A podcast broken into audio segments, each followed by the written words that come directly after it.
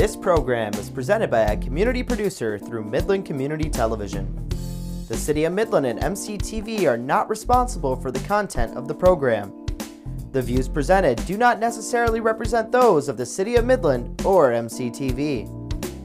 If you would like to produce your own program, contact MCTV at 837 3474 or access our website cityofmidlandmi.gov slash mctv. The following presentation of the Midland City Planning Commission will begin in a moment. The Midland City Planning Commission is responsible for overseeing the city's master plan, conducting public hearings, and offering recommendations to the City Council on a wide range of local land use issues. The Planning Commission consists of nine Midland residents who are appointed by the City Council. Planning Commission meets two Tuesdays per month at 7 p.m. in council chambers at City Hall. This presentation is provided by the MCTV Network, a service of the City of Midland. Replays of this meeting can be found on MCTV channel 188 on Charter Spectrum, through channel 99 on AT&T Uverse, or on demand at www.cityofmidlandmi.gov. Select meetings are available on MCTV Network's Government Affairs podcast channel.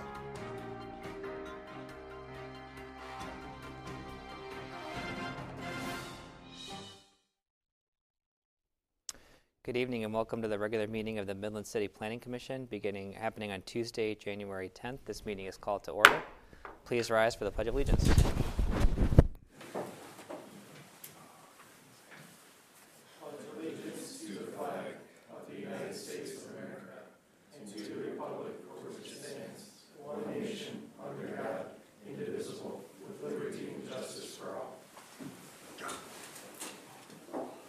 All right.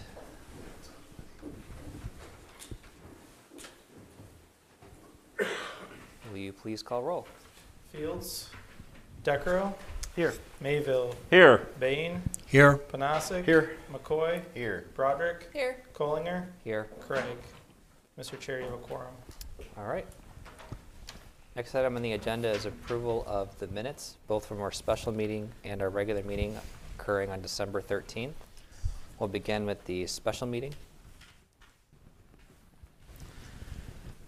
I move we approve the minutes of the special meeting of December 13th. I have a motion. Do I have a second? I second. A motion from Commissioner Bain and a second from Commissioner McCoy to approve the minutes from the special meeting on December 13th. All those in favor say aye. Aye. Aye. Those opposed, same sign.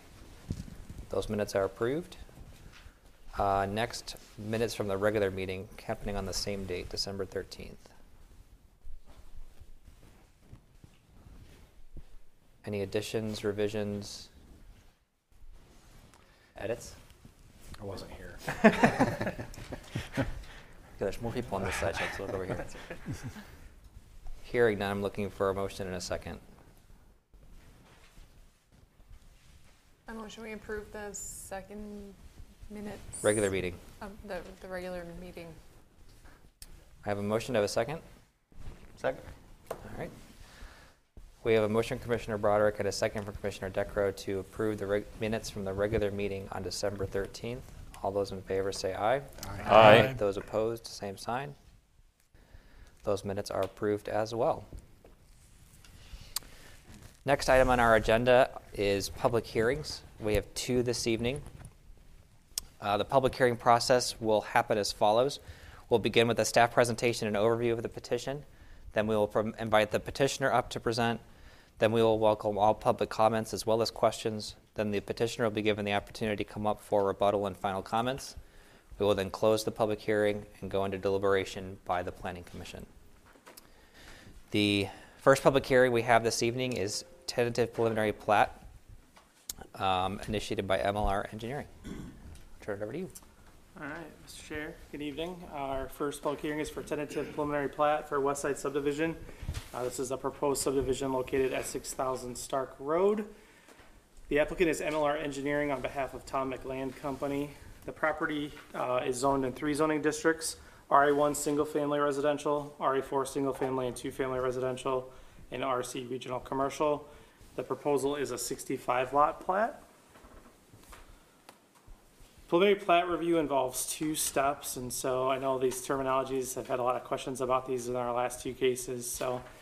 Tentative preliminary plat review and final preliminary plat review are terms that come out of the city's subdivision ordinance. This is a staff's attempt to illustrate anything about the stage of the process, other than these are the actual terminologies used in the process. And so tentative preliminary plat review basically includes the general details of the proposed subdivision, but it doesn't include detailed engineering.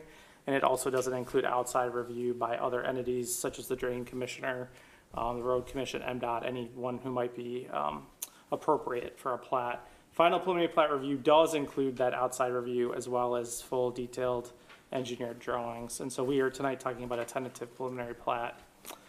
Subject property is located, generally speaking, in the northeast corner of Stark Road and North Saginaw Road in the northwest section of Midland. Uh, you'll see that properties to the immediate south and west are primarily vacant, whereas we have more development to the north and east as we move towards Wackerly Street and US ten. Can zoom in just a little bit closer, you'll see the subject property is largely undeveloped at this time. Um, it does connect to both Stark Road, um, to the, uh, west, North Saginaw Road to the south, and Stone Cross Way to the north and east, so, um, some pretty good connectivity. There's also a connection via a Midland, uh, County roadway, which is Herbert Road, um, out to Stark Road, uh, along the western side of the property. Zoning in the area, this is an area that's on the edge of the city limits, and so we do have Homer Township zoning primarily on the opposite side of North Saginaw Road from the proposed plat. Otherwise, we do have a mixture of existing zoning in the area, um, RA one residential primarily to the north and east. Uh, we have some regional commercial office service, um, and, uh, other, I'm sorry, additional RA one residential to the immediate west. On the screen, you'll see the applicant's tentative preliminary plat drawing, which was included in your packet. You'll see the applicant is proposing um, essentially uh, these 65 lots will take access from North Saginaw Road um, with an additional access to Herbert Road, which is that uh, Midland County roadway I referenced earlier. There will also be a connection to Stone Cross Drive, which is a City of Midland roadway, uh, which is part of the Foxfire development, uh, which is another single-family residential development north and east of this plat. Um, the plat itself is primarily single-family residential. There are two-family residential lots and commercial lots shown, which are primarily principally on the southern edge of the plat, closer to North Saginaw Road. Um, this arrangement of single-family, two-family, and regional commercial uses is consistent with the zoning plan that was adopted by the city um, at the end of last year. That zoning plan was adopted subsequent to the property's annexation into the city of Midland from Homer Township also last year. In terms of action on a tentative preliminary plat, the items that we look at in the review of a tentative preliminary plat are listed on the screen. To talk just in terms of some of the issues that were identified uh, in this review, as with any development project, the stormwater detention system will need to be designed and constructed in accordance with city specifications. Uh, For subdivisions, we do get a contract for detention action, access and maintenance uh, with the developer. Backyard drainage is required for the lots um, into the city stormwater system. All water and sanitary sewer utilities would be designed to city standards. We'll need location, access, and flow on any proposed fire hydrants and water service. And then finally, soil erosion and sedimentation control permits are required, as well as notice of coverage uh, permits from EGLE. Um, This because there are wetlands present on the site. These items are appropriately addressed during final preliminary review and approval, so these are items that we wouldn't look for any contingency on um, at this time. However, going a little bit further, there were some additional items missing from the original submittal of the tentative preliminary plat. This included information on existing drainage and topography, a table providing the area, street frontage, and lot width at the front setback line for all of the proposed lots, confirmation that there's appropriate buildable area for all the proposed lots, uh, primarily due to the presence of wetlands in the plat area. Information on the proposed traffic circles and cul-de-sacs to confirm compliance with city specifications. A revision of the roadways proposed to show a back of curb to back of curb width of twenty-nine feet, which is consistent with city specifications. Currently, those roadways are shown at thirty feet in width. And results of a sanitary sewer analysis, which will demonstrate adequate capacity is present or in its place, a plan to address any identified capacity deficiencies to the satisfaction of the city. These are items that do have to be addressed at this time during tentative preliminary plat review, and as such, staff included those in the recommended uh, contingencies of a conditional approval for the plat. So staff's recommendation um, coming into the meeting in preparation of your packet was conditional approval, subject to the contingencies that were noted in the staff report. Um, I will note that with conditional approval, that's one of your options of approval under the tentative preliminary plat process. The planning commission has the option of waiving a second review and allowing a staff review to take place to confirm that those contingencies are met. If you don't waive that right, then the tentative preliminary plat comes back to you for final approval. Further action would be dependent upon satisfaction of these contingencies, and so effectively, there are timeframes in the subdivision ordinance for the city's review of a tentative preliminary plat. The applicant has waived those to uh, facilitate a conditional approval, and with that waiver, essentially, those timeframes go away. They can come back when they're ready with that revised plat. No public comments have been received to this point. Subsequent to your packet being issued, uh, two things happened. So one, we received updated tentative preliminary plat drawings, uh, which address many of the contingency items that I covered earlier in my presentation. And secondly, the applicant indicated they were not able to be present this evening. And so in light of that, they requested that rather than the planning commission take action tonight to conditionally approve the plat, that you postpone action to our next regular meeting in order to consider the same. So with that, I would recommend that you hold the public hearing tonight as advertised. Go ahead and take the public comment. You can have any discussion you'd like to have, and then staff's recommendation this evening is, uh, in light of the applicant's request, to postpone date certain to January twenty-fourth, twenty twenty-three at seven PM. I'd welcome any questions from the planning commission. Questions, Commissioners? James? Uh, Just a process question on the second review, not the preliminary review. Are we involved in that, or is that strictly a staff uh, activity? You would be involved in final preliminary Okay, plat review thank as you. well. Go ahead, Greg. Uh, On the north side, is that a pond or a clearing? I did, I did not walk that. Yeah, let me actually, for everyone's benefit, I'll Because jump they're back showing to there's the- lots there. It's the area image, so is, is this area and Yes. that you're, so, um, at the time of construction of US ten, there was a borrow pit, so essentially an area where soil was borrowed, um, as part of that construction project, um, taken from the site, and that's just the residual area. Um, my understanding, and, uh, I, the applicant can probably speak to this, uh, with more detail at the next meeting, that area is occasionally wet, but it's not persistently wet. It's not identified as a wetland um, in their current wetland delineation, and as such, they don't intend to maintain it as it's not a natural feature of the site. Okay, thank you. Other questions?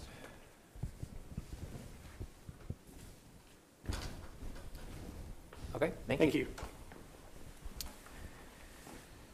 So we'll move on in our public hearing process for this tentative preliminary plat. The petitioner is not here to present, correct? That's correct. All right. So we'll go ahead and open it up for public comments. Um, We'll just need you to come up, uh, stand on the blue mat, name and address for the record. So public comments. Come forward.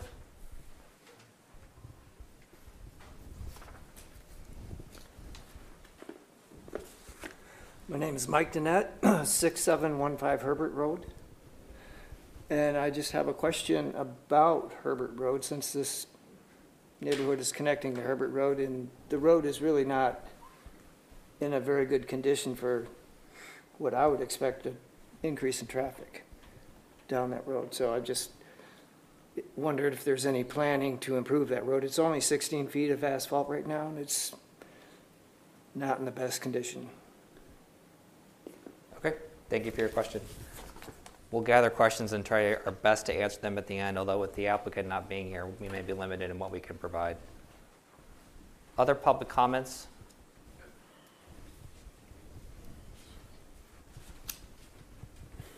John Elson, 6106 Sturgeon Creek Parkway, Midland, Michigan. Uh, I've seen this, this before, I think we saw it in the city council meeting. Um, I don't know what it was in reference to, but this area back in here, I mean, you saw those little dotted lines? I think those little dots mean wetland. So there was quite a bit of this was carved out. as wetland, and I can see that they built around kind of that wetland, but this is also a major feed for Inman Drain. So when you look at this whole development thing, especially north and west of town, we're looking at putting more and more water into Inman Drain, which feeds into Sturgeon Creek, which promotes flooding that we experienced back in 2017 and 2020 and probably uh, 96 and 86. So although I gotta, I'll talk about this later when we have the open part. But I, I want you to realize that when we're developing things, these plans have got to go above and beyond the city's, what we have now for the city. We need to have more retainment or detainment or whatever kind of holding back water. So when we do have these events, we can hold water for a longer period of time. Now, this isn't, the landowner's not gonna like this a whole lot because that means he's gonna have to waste a certain amount of his area that would be available to hold water back. And like I said, there's probably not, if this is a lot of wetlands there, that water table is probably pretty high in that area too. So I don't know how you would do it, you know, I mean, that's a, that's a pond now, I mean, was- maybe it was dug out, but it's a pond today. And that pond is because that water table's that, that high. So when we approve projects like this, and I'll talk about this later, last night we had our city council meeting, or the, uh, it went till twelve-thirty last night, and we only covered three topics, okay? And this is about developing different parts of, of Midland. Wasn't anything to do with this particular subject matter, but what we have to consider is what we have to do in the future to prevent, I mean, the people that live, gonna live there are probably not gonna see any flooding, but everybody downstream is gonna experience a potential for more of it. So we need to have these developers who are, who are trying to make money, and I understand that. At least they have to be thinking about the rest of the population, especially the people downstream. So I know this is just a preliminary part, but I want you just to keep it in mind when we talk about these things, that things we develop today will have impacts on certain other places later down the road, and we have to take a holistic approach, not just a plot by plot thing, point by point. That's it, thank you. All right, thank you, John. Other public comments or questions? Public comments? Last call for public comments. Hearing none, we'll move on in our process. Um, Petitioner is not here for rebuttal or final comments, so I'll go ahead and close the public hearing. And we'll go into possible decision by the Planning Commission. I think the uh, motion at this point is a motion to postpone this until our January 3rd meeting, correct? Uh, 24th, yes, January 24th. 24th, sorry. Um, Any other questions or comments, commissioners? Do we have to make a motion and vote on that? Yes. Okay. I make a motion that we uh, postpone uh, tentative preliminary plat uh, that we just spoke about. There's no number on it, I guess, uh, until the next meeting. And I'll second. All right, I have a motion from uh, Commissioner Mayville and a second from Commissioner uh, Broderick to postpone decision on tentative preliminary plat until our next meeting on January 24th. Will you please call roll? Decro? Yes. Mayville? Yes. Bain? Yes. Panasic? Yes. McCoy? Yes. Broderick? Yes. Collinger? Yes. That passes seven to zero. All right. Uh, Excuse me, uh, Jacob, did you have any comment on Herbert Road or? Oh, yeah, that's, thank you, uh, Mr. Bain. Um, As, when we get to the final preliminary plat part of the process, Midland Road Commission will be, Midland County Road Commission will be involved in that conversation. We've already had some discussion about how this road will connect to that road as a city road in that transition, and whether or not there's a need to address updates to that road. So that'll happen during final preliminary plat approval. Um, so just wanted to note that as that comes around, that'll be part of that conversation. I don't know what that outcome will be, but that will be part of that review process. Thank you, James. Uh, Next public hearing on our agenda is Planned Unit Development Number 19.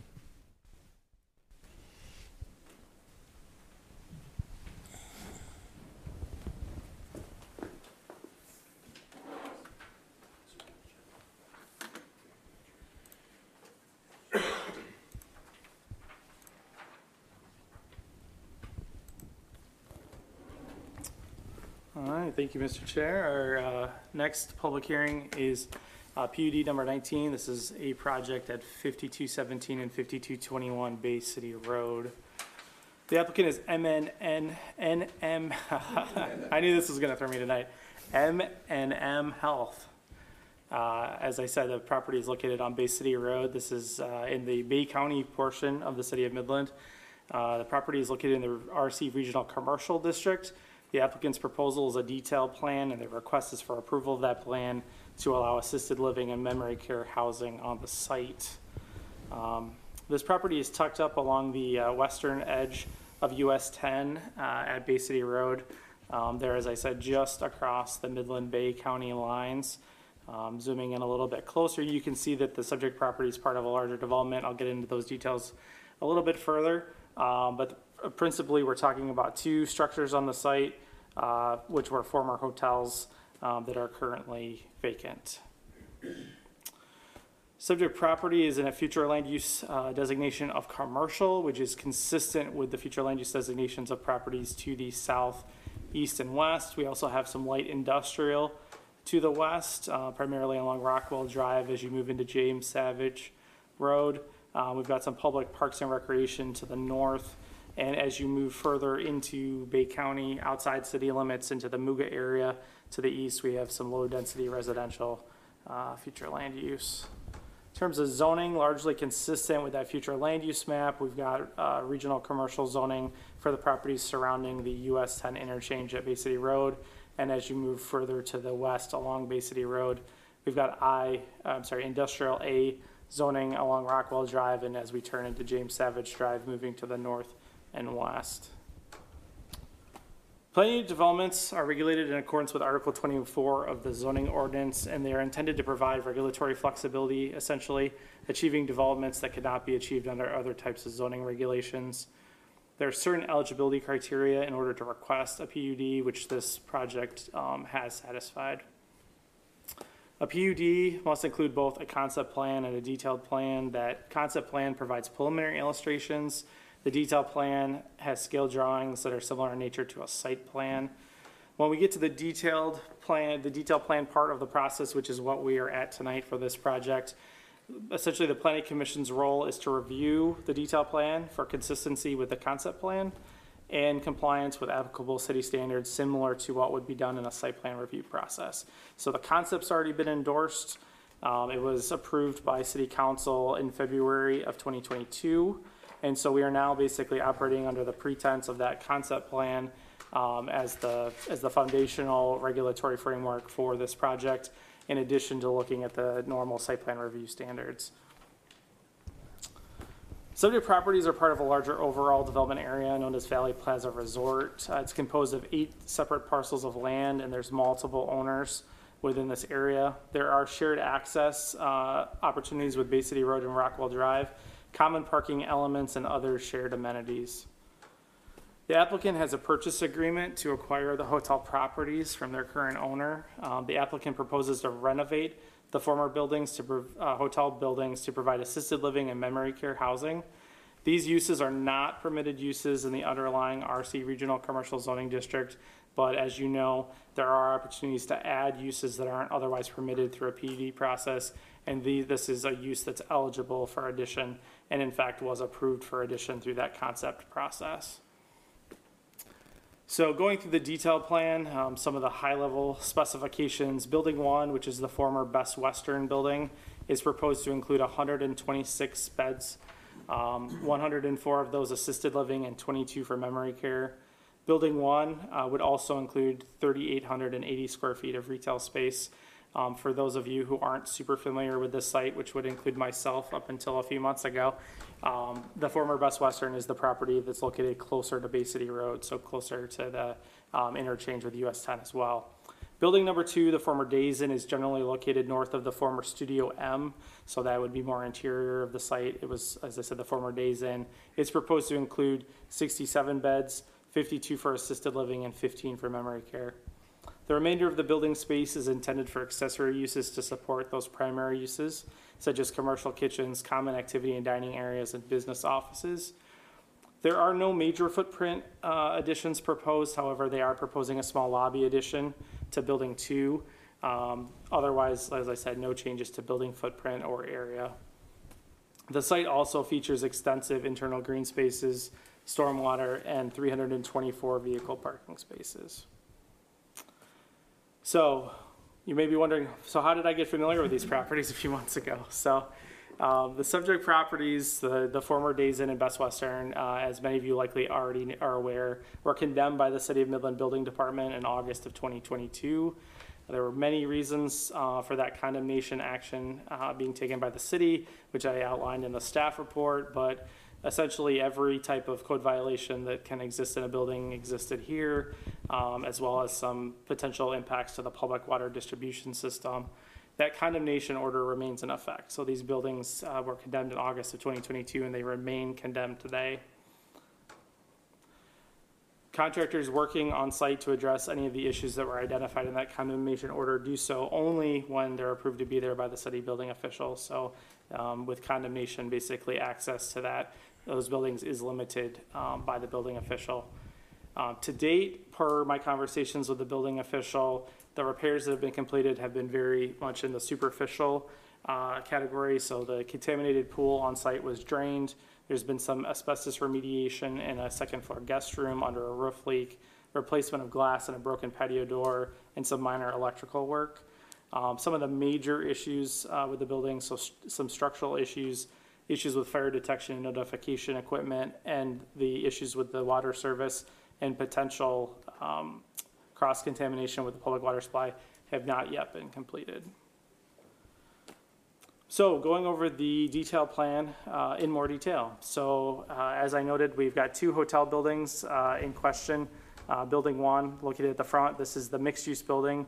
We have a small retail component which is located on the southwest corner of that building, uh, closest to the main entrance off of Bay City Road. And then the remainder of that building would be used for, for assisted living purposes and other accessory uses. Building number two is located here. Um, This is the former Studio M.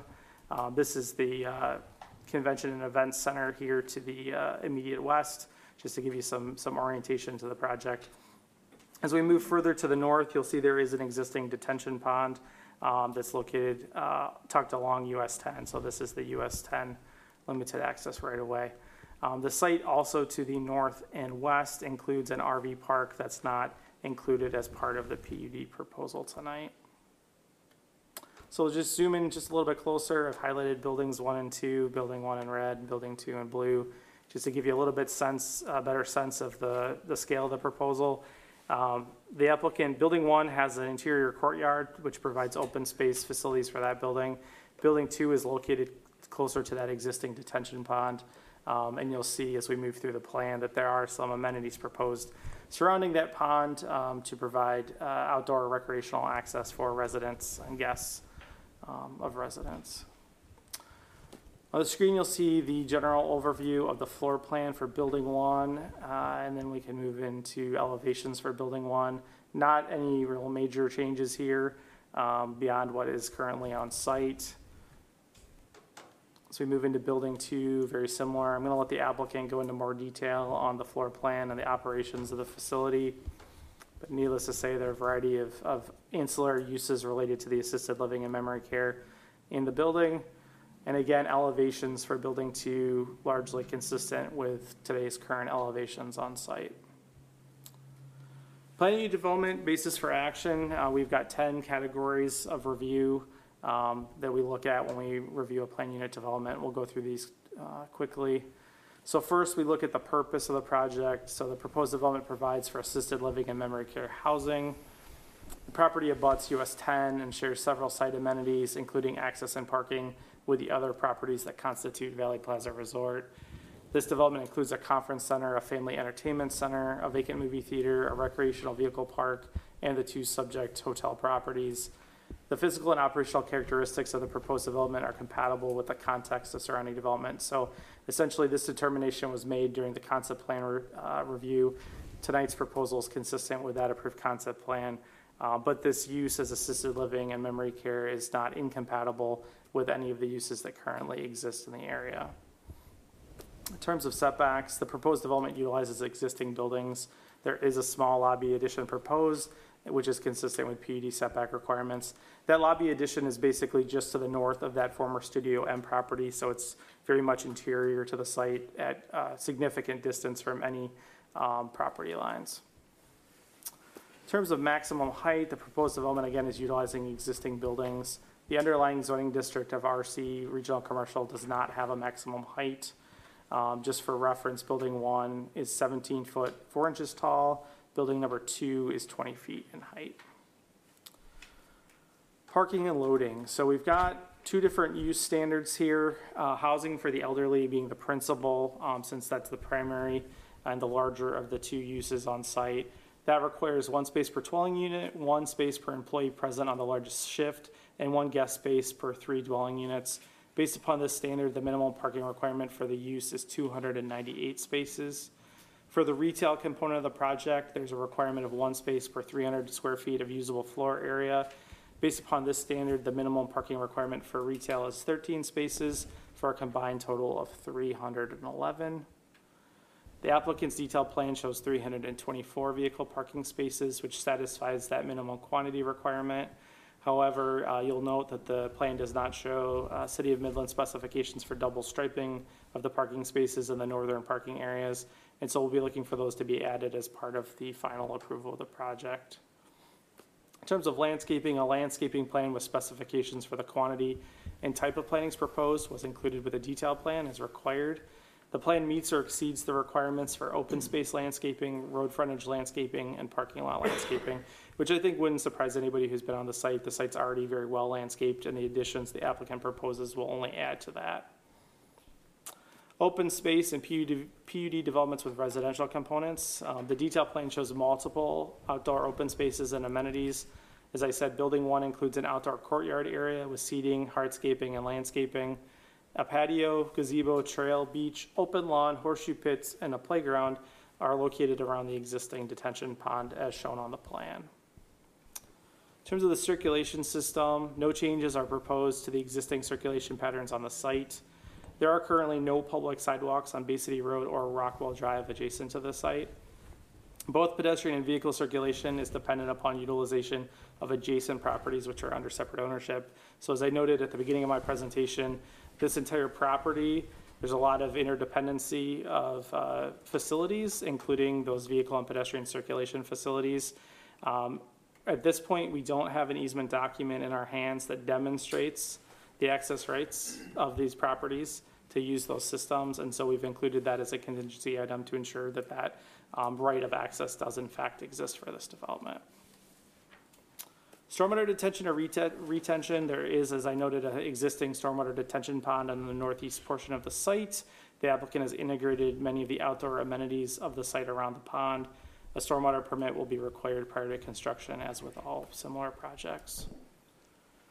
So in analysis, staff finds that the detailed plan is consistent with the concept plan and the requirements of Article 24, and therefore, uh, we recommend approval with contingencies. So go through the contingencies real quick. Um, number one, a final stormwater management plan and permit amendment to the satisfaction of the city engineering department. Two, a final soil erosion and sedimentation control permit to the satisfaction of the city building department. Three, double striping of all parking areas. Four, recorded easements providing vehicular and pedestrian access and circulation consistent with the detailed plan. And five, execution of a PUD agreement consistent with the requirements of Article 24. No public comments have been received to date on the detailed plan. We're at the first step in the process, which is the Planning Commission's public hearing and consideration this evening. Upon your recommendation to City Council, City Council will schedule and hold a public hearing, at which time they can consider final approval. And with that, I would welcome any questions. Questions, commissioners? Thank you. James, go ahead. I have a couple quick ones. Uh, What's the disposition of the Studio M Theater, or is that within the purview of this plan? It is outside the PUD limits. It is not under. It's uh, not in this PUD? It is not. It's adjacent to. Now, when we were discussing the concept plan, there was a discussion about fencing to uh, segregate this property from the uh, RV park And also, given the nature of some of the inhabitants, to make sure that the, uh, uh, they were fenced away from the water feature. Uh, Is that, I couldn't explicitly see that in the documents. Are they included there and I just didn't understand the legend or? I don't believe there's any fencing proposed around the pond. Typically, there are standards for fencing around certain water features if there's a slope or depth issue, um, which would be part of the stormwater permit review.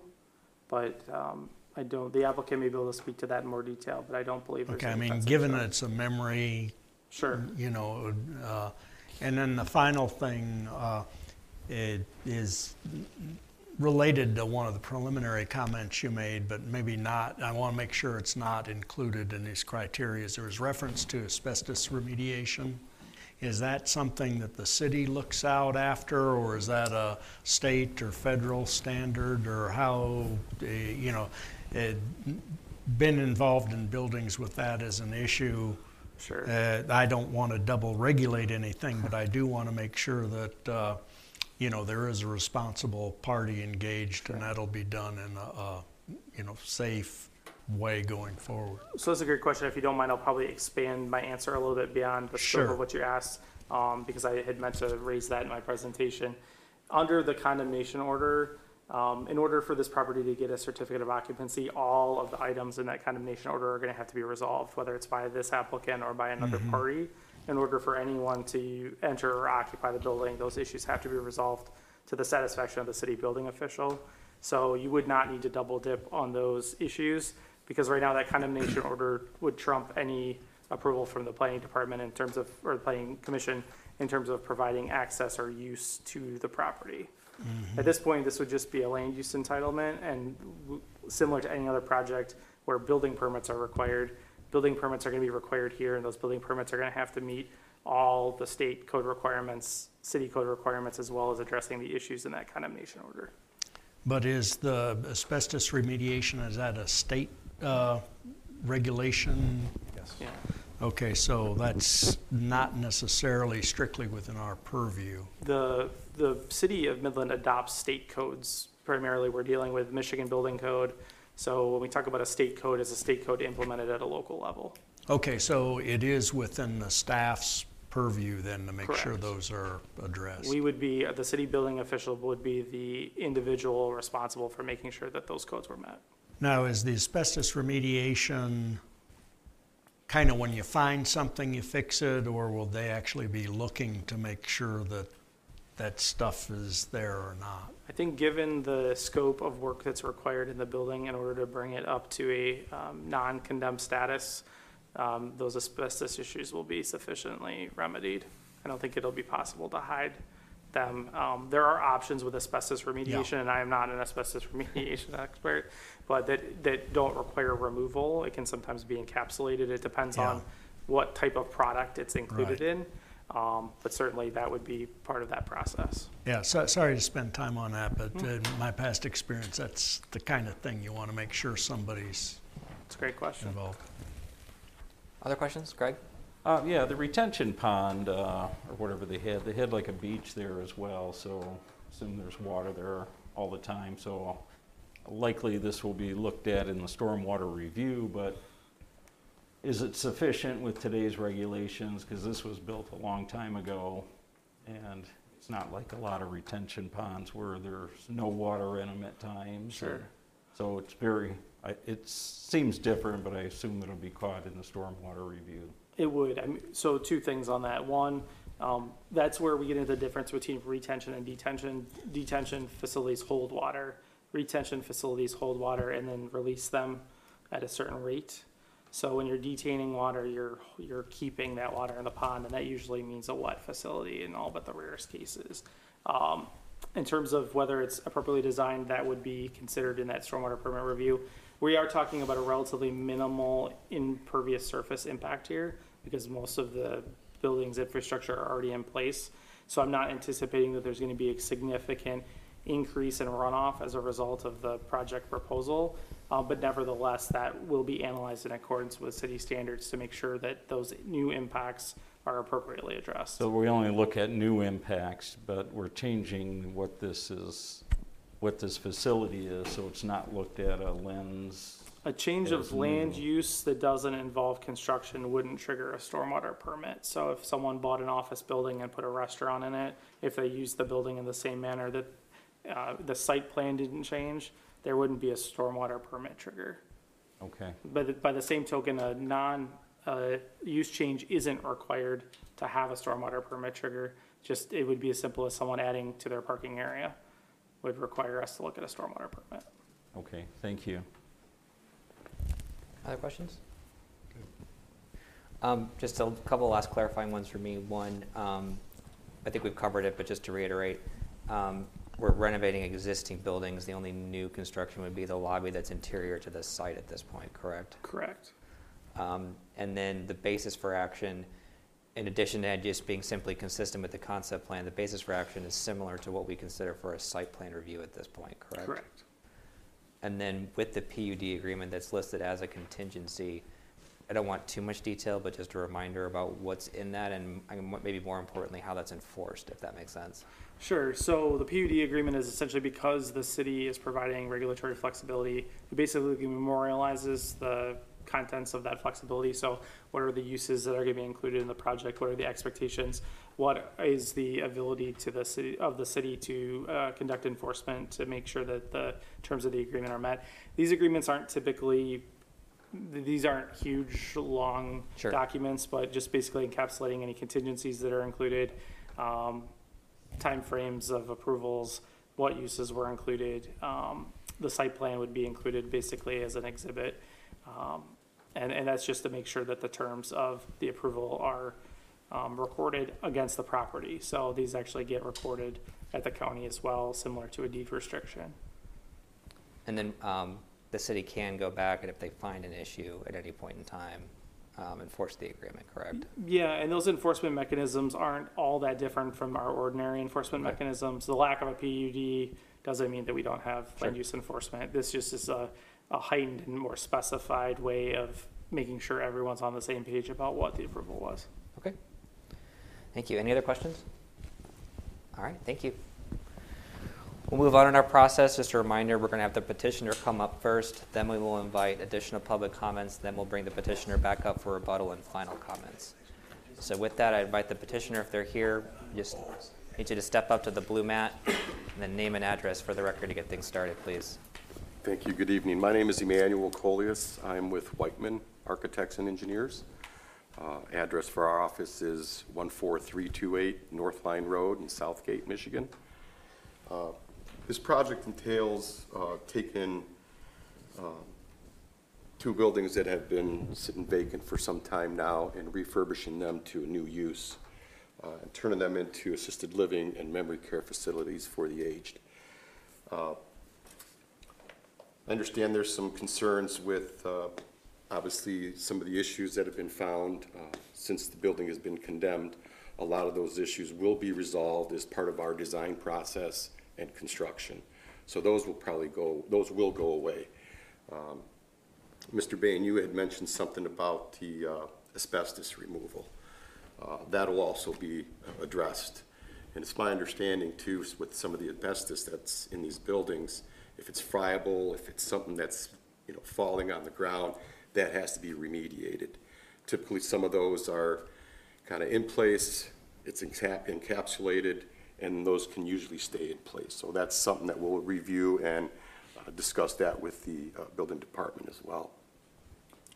Uh, You also mentioned something about some fencing uh, around the pond. I believe I read somewhere in the ordinance in this PUD that uh, you don't allow fencing around uh, detention ponds if you have a six-in-one slope or less.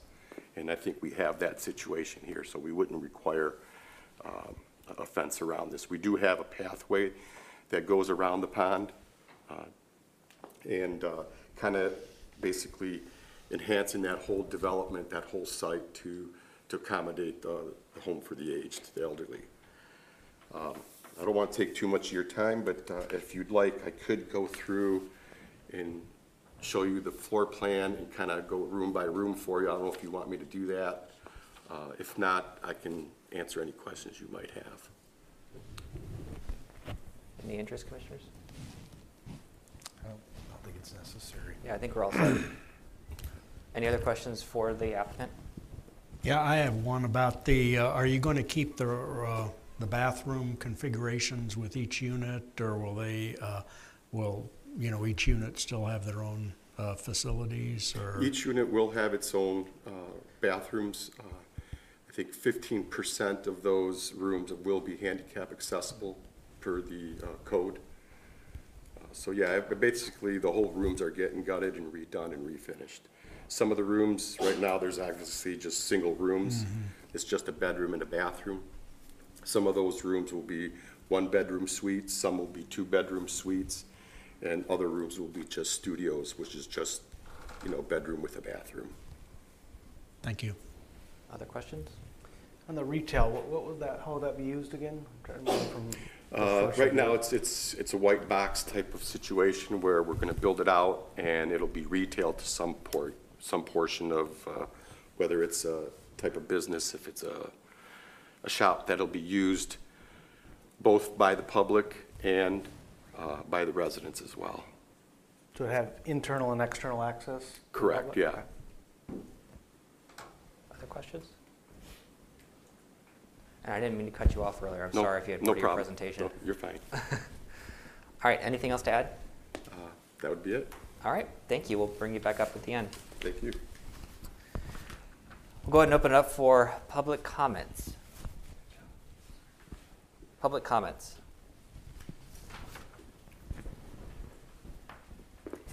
Hello, I'm Christine Rapanis, 1400 Avalon Drive in Midland. And um, I'm one of the owners of Great Hall and Valley Lanes and Studio M. So um, I'm here to oppose this project to the PUD. As it was, you know, we were zoned commercial and light industrial is around us. to- So having this um, memory care facility next to a commercial is, you know, not conducive to what the city of Midland had always planned. And one day, the Studio M is going to be um, developed. We have that in the plans for the future to do that. So I want you to be aware that now you're gonna have a commercial building right next to a memory care facility. And, you know, that's just not conducive. And the fact that we share parking lots and things like that, you know, as I said previously, you wouldn't put it in a Meijer's parking lot. You wouldn't put it in Walmart's parking lot. You just wouldn't even think about it. But you're willing to think about it in our parking lot. And on a corridor that is not set up to be for memory care. And, you know, I have a lot of questions, questions about the owners, questions about, you know, are they gonna upkeep it? And things like that. Is this the same group that came last time with just a different, you know, owners? Is it part of, are there owners from the current ownership being part of this?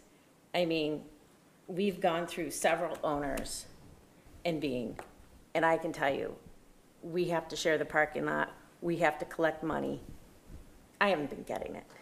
I had to sue the last owner, you know, and the owner before that. So I've got a lot of concerns, and I just don't think this here is conducive to the whole corridor. So, thank you. Thank you. Public comments or questions? Public comments or questions? Last call for public comments. Hearing none, um, I'll invite the petitioner to come back up for final comments.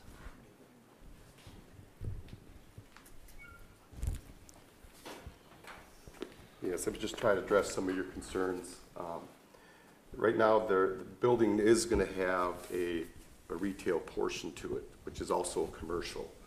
Uh, As far as the parking goes, um, you know, we're not, we're not sharing any parking. We have enough parking on our piece of property uh, that satisfies the ordinance for parking. Uh, the- The applicant here is spending close to $10 million to develop this property. Uh, It's going to do anything, that's going to do nothing but improve that whole area. I can't see how that would be uh, an issue. All right. Any other final comments? Nope. Any final questions, commissioners? Uh, The public comment session's already been closed, I Part, apologize. excuse me, she is uh, part of the, Oh, okay. part of our group here. Just need a name and address, please. Thank you. Uh, My name is Laurie Russell. My address is 68739 South Main Street in Richmond. Um, I am the Regional Director for MNH Health. Um, There's a lot of things that come to mind, I guess, with the opposition. Um, You know, I guess my number one question is why is it not conducive? There's an incredible need for senior housing. There, you know, market market studies have shown that there is approximately 500 plus beds needed for assisted living and approximately 250 plus beds needed for memory care. Um, I can tell you, as somebody that's worked in senior living for 20 plus years on, in various different capacities, um, the need is really great. Um, as communities and working with um, the group that's proposing this, it's not just proposed as an assisted living. They're incredible community partners. There's incredible things that the community does for the community. Um, I can speak to, you know, some of the things that, um, as community partners, it's not just an assisted living. Um, you know, we partner with local hospitals for hospice. There's an incredible need. There's a change in hospice where a lot of families don't want to bring their loved ones home to die in their living room where they have to, you know, walk by that living room. Um, our communities provide that, that in, in-house respite um, hospice care. Um, as certified dementia practitioners, we work with our first responders, we educate, we help them deal with um, our seniors, I guess our frequent 911 callers, you know, grandma that's at home and husband's passed away and you know, she overutilizes 911 and really our first responders are not equipped of how to deal with those seniors. So we offer our services and we make sure that our first responders know that they have avenues and places to go. Um, we hold um, CEUs for our nurses and our social workers so they can keep their licensing. Senior expos for our seniors that are still home and just navigating the world um, of where to go for essential services is really hard. So with providing those senior expos, it's a comforting place for them to come and kind of learn, you know, the next steps, where they need to go, and you know how the community can help them. Um, we volunteer at community centers. We, you know, provide snacks for bingos. We go in and we do arts and crafts. We do a really great job of being really great community partners. Um, we volunteer at women's shelters. There's an incredible value to the community, not just the residents that live, you know, in the walls. Um, there's also, you know, a great need for adult day, um, you know, a transition kind of into senior communities. Um, a lot of spouses really try to keep their spouse at home, but find it incredibly overwhelming. So, you know, proposing an adult day in, in this community is an, an exceptional benefit to our spouses that really want their husband or their wife at home with them every single night. We do the hard lifting during the day. We can do showers. We can do, you know, care that, you know, when the wife comes home at night, she just doesn't really want to battle with her husband that has Alzheimer's. So the, the benefit to the community is tremendous. I guess I'm a little bit confused as, you know, as to what the, um, why it wouldn't be conducive when there's such a great need to the community. Um, I guess that's all. Um, you know, and I guess another comment, eh, you know, about sharing parking space and it's not conducive. There's plenty of properties that are built in commercial areas. Um, it's an ease for families. Um, building them, you know, where nobody, it's not convenient, is really not convenient to yourself, you know, when you've got mom or grandma in a, in a community and you want to go see her, if it's out and far away, you're not as likely to go visit. So having it in a highly populated area is, is incredibly beneficial. Okay, All right, thank you. thank you. we'll go ahead and close the public hearing and go into deliberation by the planning commission.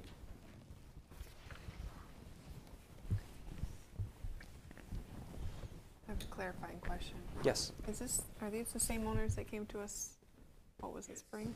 Yes? Yes. Okay. Other comments, commissioners?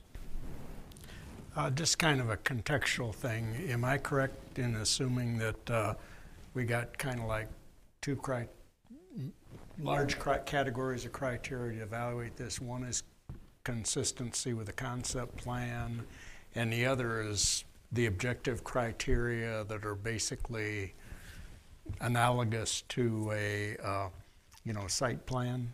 Yeah, here's how I would put it. The, the concept plan basically captures the zoning modifications that are requested in the PUD. The detailed plan implements those as a site plan. So you're, you're reviewing the site plan against base code where there's not modifications and the concept plan where there are. So where we have a use modification, that was approved as part of the concept plan. Yeah. That's baked into the detail plan. That consistency is what we're looking for. In terms of parking lot striping, there was no flexibility, no request for a change. That's a standard requirement for site plan review. That's Right. the kind of things we'd identify as contingencies related to a more typical engineering plan Yeah. review. So, once we've satisfied ourselves this is consistent with the concept plan, this becomes object, uh, an objective process. then, Correct. Correct, with, you know, very little room to uh, Yep. Yeah, this isn't, interpret or put judgment on or things like that. this isn't meant to be a, a secondary concept plan review. The concept plan review happens, the concept is approved, and then that concept plan becomes the regulatory framework for the detail plan. Okay, that's consistent with what I thought, I just wanted to It's a great question. validate that.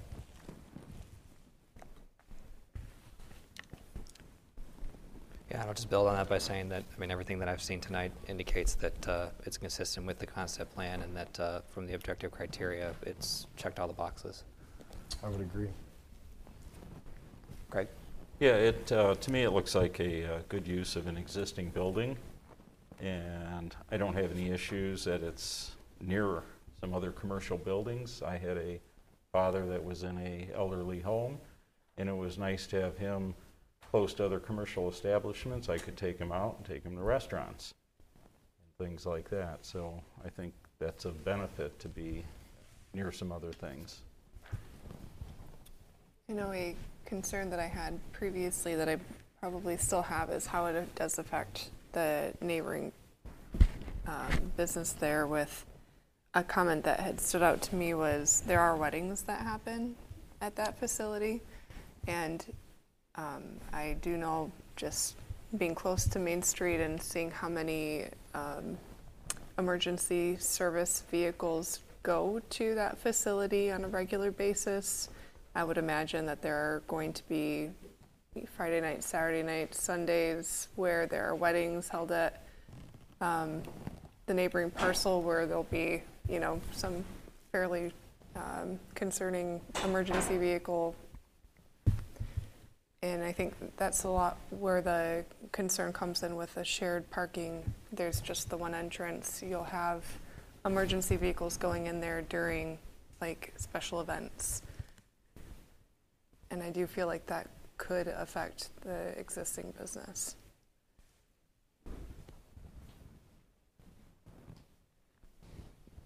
I don't think there's anything else that we can do other than we've got a contingency for easements that provides for that vehicular as well as pedestrian access as well.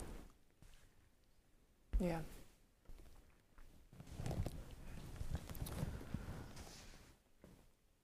Assuming there are no other comments, I will make a motion that we recommend approval of PUD number 19 to City Council with the five contingencies. I second.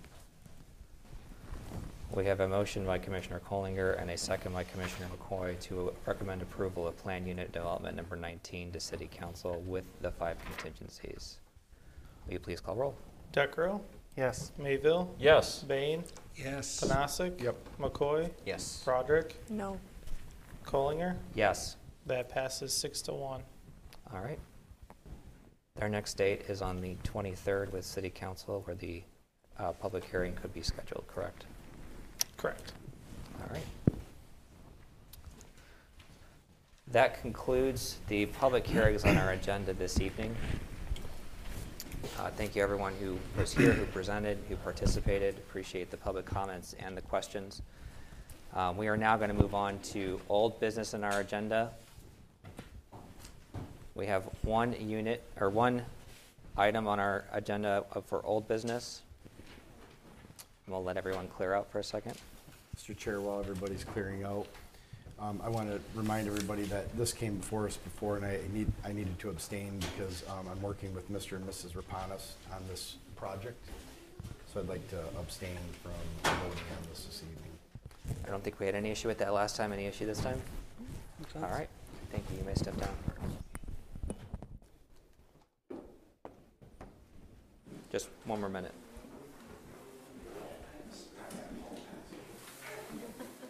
Don't get in any trouble with that. All right. The, uh, continuing with old business, the one item of old business we have this evening is conditional use permit number 80. And uh, I'll turn it over to you for the presentation. Thank you, Mr. Chair. Uh, So conditional use permit number 80 is for a drive-through coffee shop, Mugshots Coffee. The applicant is Matthew Rapanos. The location is 3715 and 3719 North Saginaw Road. The zoning is RC Regional Commercial, and um, as I said, the proposal is for a drive-through coffee shop.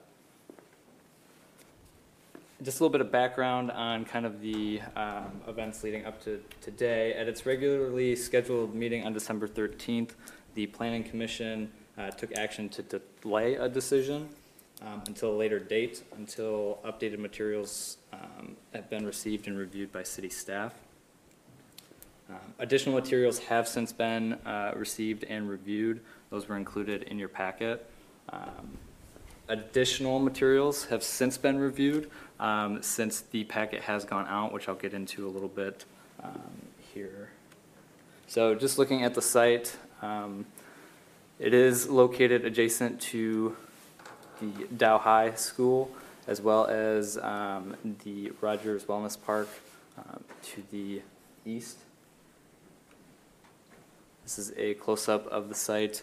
The yellow uh, boundary, the subject property there, um, is the product of a land division and boundary adjustment. So the white lines here um, were the current, or were the uh, once existing uh, property lines. This has, the land division boundary adjustment has since been completed, so this is the new property line. The zoning, as I said, was RC Regional Commercial, surrounded by office service, and then RB Residential surrounding that with a little bit of single-family residential to the northeast. Future land use is office service. So this is the updated site plans that were provided in the planning commission packet. Um, This was kind of the first updated materials that we received um, addressing uh, many of the remaining concerns that we had in the original staff report. We can see um, the pedestrian crossings uh, from the proposed wood uh, chip path, as well as the uh, double stripe parking, and then the biggest one, arguably, the building itself has been moved out of the 25-foot setback. It's kind of hard to see, but this being the 25-foot setback, um, they have moved it out of there, um, compliant with our standards. It's a little bit better overview. I won't go into too much detail here, um, just because there have been new plans submitted. So with the site plans that were uh, included in the planning commission packet, the non-discretionary standards or the remaining concerns that we had had to do with landscaping adjacent to the street, um, vehicular and pedestrian circulation, uh, specifically the directional pavement markings or signage um, denoting the one-way um, traffic through the site.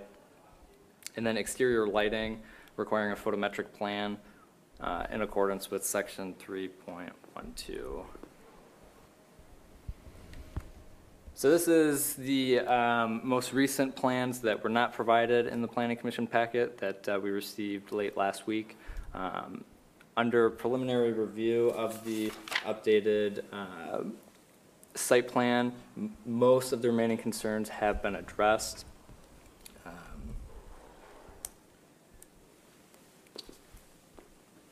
However, we are still recommending the contingencies be included um, in the staff memo while city departments complete their reviews. So uh, just to show a little bit here, they have provided the specifications for the stacking spaces as well as providing uh, angled parking, which furthers the site's one-way direction. Um, Again, pavement markings and signage showing that there's the entrance and then the exit on the other side there to the east. Discretionary standards for conditional use permits are as follows. The contingency items that we have included, um, approval is granted to the proposed drive-through coffee shop in compliance with the accompanying site plan. Any additional uses of the property shall be reviewed and approved in accordance with the standards of the City of Midland zoning ordinance. A landscape plan that includes the required landscaping adjacent to the street. And we believe that this has been met, however, we still uh, would like time for further review to uh, be sure. The photometric plan uh, that includes lighting for all parking areas and pedestrian walkways. The updated site plans that we have seen um, do include the photometrics for the additional parking spaces. The uh, walkways, however, have not been lighted, so we'll, we'll need to see those and include this as a contingency. Vehicular circulation and parking details that address the one-way movement through the site to the satisfaction of the planning department. Uh, Land division slash boundary adjustment application approved by the city planning department and recorded at the Midland County Register of Deeds. Uh, I believe today we did receive the recorded document uh, late this afternoon, so um, we just need to in- include this as a contingency to make sure that everything is good there. Uh, And then kind of the more um, general contingencies that we like to include, the final stormwater management plan and permit required to the satisfaction of the city engineering department, and a soil erosion and sedimentation control permit. We've received one public comment. Uh, Tonight is the planning commission consideration. Um, Public hearing was November 16th. And then this will go to city council's scheduled public hearing, January 23rd, and then um, city council consideration on February 13th. With that, I'll entertain any questions. Questions, commissioners? Go ahead, Craig. Uh, Looks like there's additional pave- pavement with this plan. Is that the uh, shaded, the darkened areas on that one site plan? That's correct, yeah. Okay, so the engineering department will look at uh, the soil erosion, stormwater plan, see if this is adequate. uh, That is With correct, what we yeah. have for the area, because it's going to increase the runoff that we have in the city, uh, some additional water. Yes, yep. And remind me where the, um, the floodplain is in relation to all this? I don't know if we have it on here. The, the Is that- entire property is located in. I was gonna say, is that the entire property? Yep. Okay, that's what I Yeah, thought, the okay. whole property. So to um, Com- Commissioner uh, Mayville's question, um, city building department reviews soil erosion and sedimentation control permits as responsible for those during construction.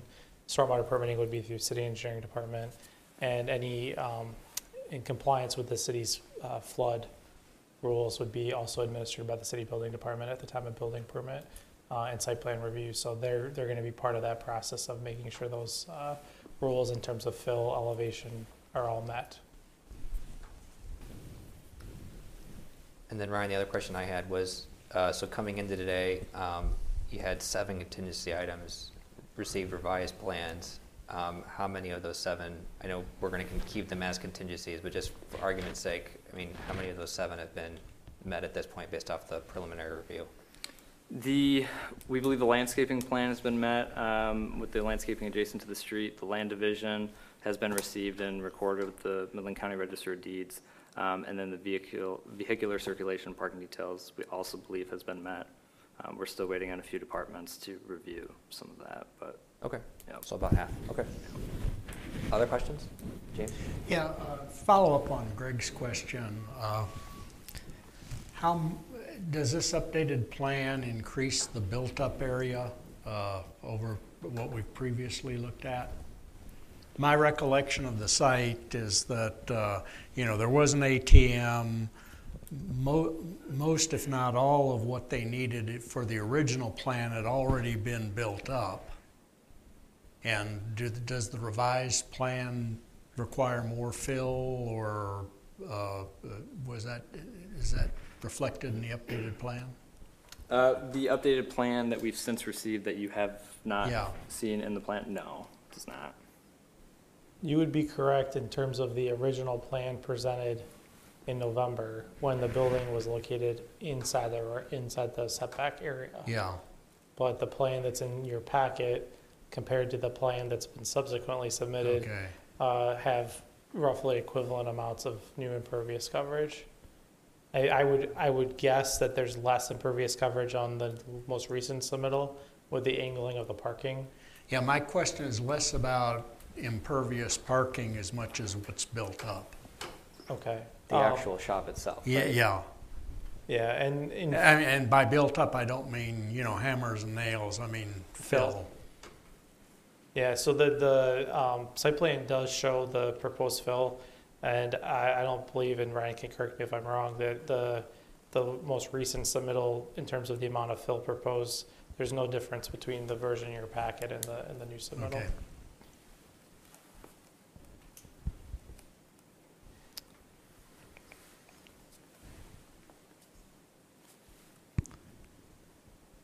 Yeah, I mean, that was my impression from the presentation, correct, Ryan, is that uh, the, uh, the largest change was simply moving it out of the setback at that point and the addition of some of the angled parking as well. Yes, that's correct. Okay. Thanks for the clarification. Other questions?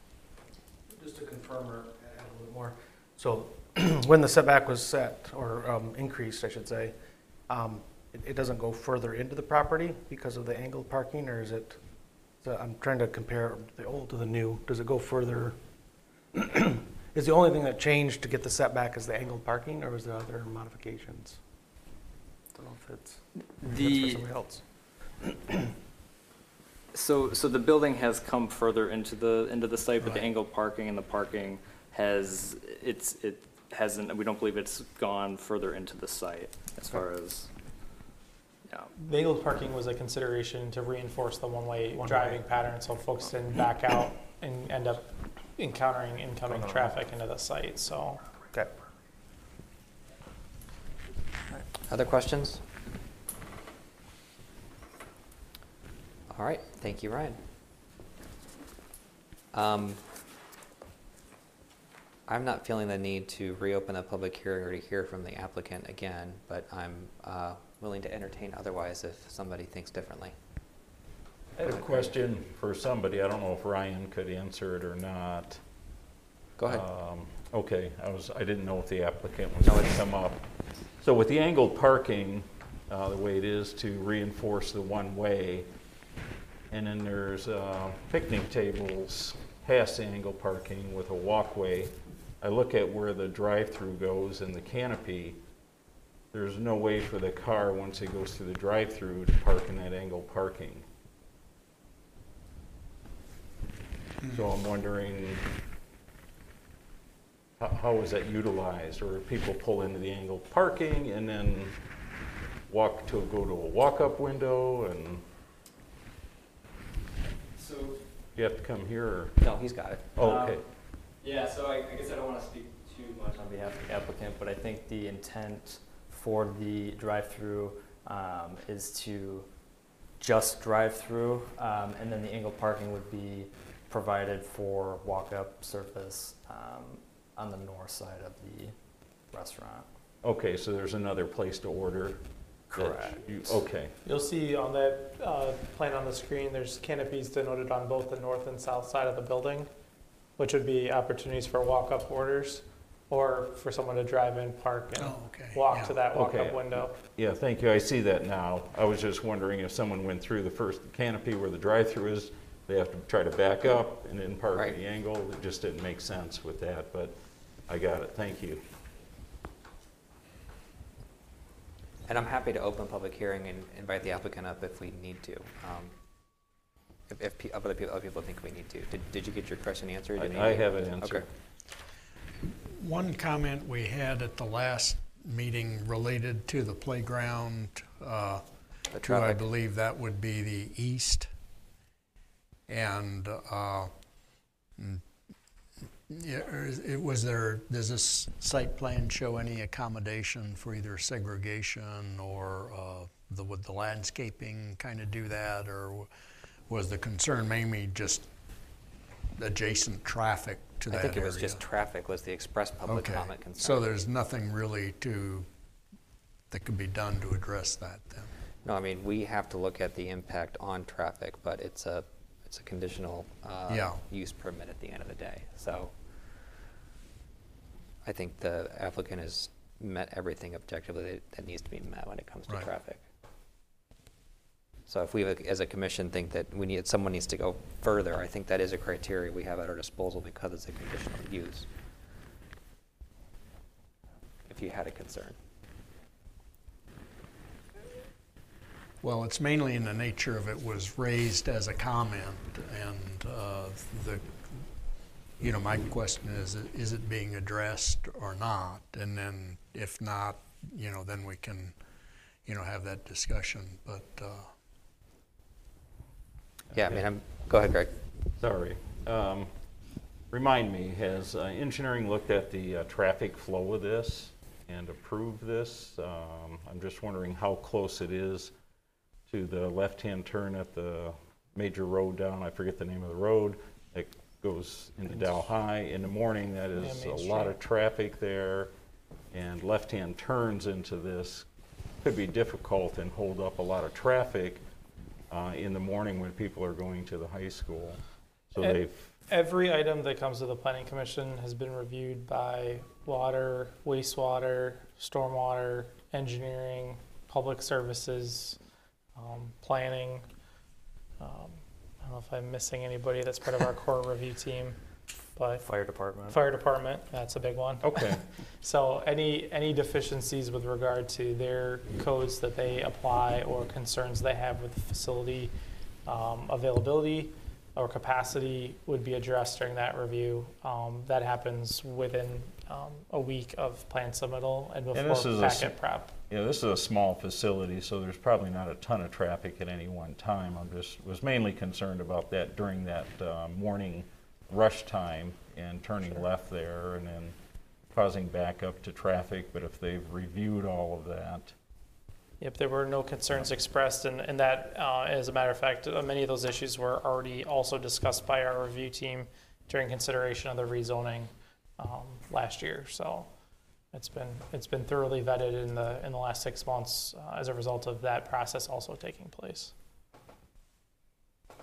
And James, I didn't mean to Yeah, uh, that's muddy fine. the waters more. I mean, similar to a site plan, we can see in the packet, you know, ingress and egress, pedestrian circulation, vehicular circulation, those are all check the boxes. Within the Yeah. discretionary standards, we have the addition- additional ability to- to to deliberate on things like impact on traffic. So you're, you're asking the right question, but it's not really something that can be answered objectively. It's up to us as a planning commission to Okay. deliberate, or even you personally, to make a decision based off of traffic, if that makes sense. Other questions or comments?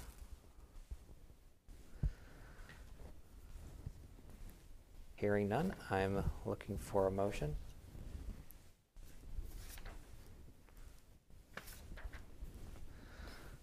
I'll, Uh, Go ahead. I'll motion we recommend approval for conditional use permit number 80. I'll second. We have a motion and a, a motion for Commissioner Broderick and a second for Commissioner Pollinger to recommend approval of conditional use permit number 80 to City Council for approval with these seven contingencies. Thank you. Will you please call roll? Decro, Yes. Mayville, yes. Bain, yes. McCoy, Yes. Collinger, Yes. I'm sorry, and I skipped uh, Broderick. Yes. That motion passes six to zero. All right. Their next date is with City Council as well on the 23rd for public hearing scheduling, correct? That's correct. All right. Thank you. Thank you.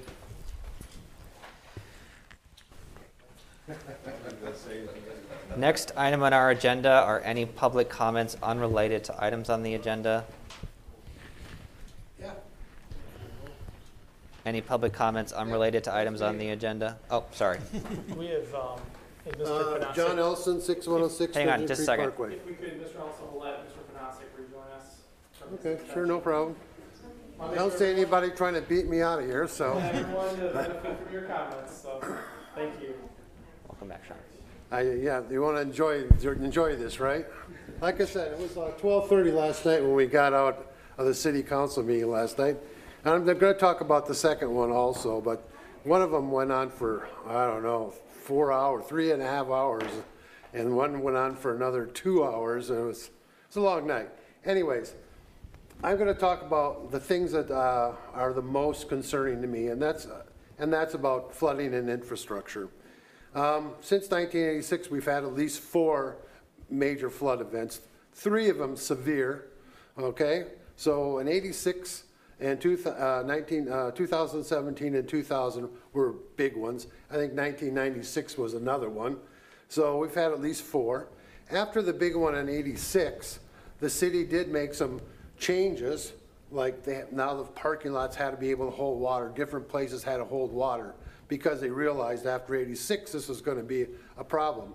Now, just to put that into perspective, 86, there was no mall, there was hardly any building outside of the north side of town, there was hardly any building west of town, which would be Inman Drain, Sturgeon Creek, okay? So these are basically not a big, not affected very much. Moreland, I don't think even Moreland subdivision was, it may have been started in that area. So there was very little activity and very little things done. And since that time, the city hasn't really done much to improve anything after all this building has gone on.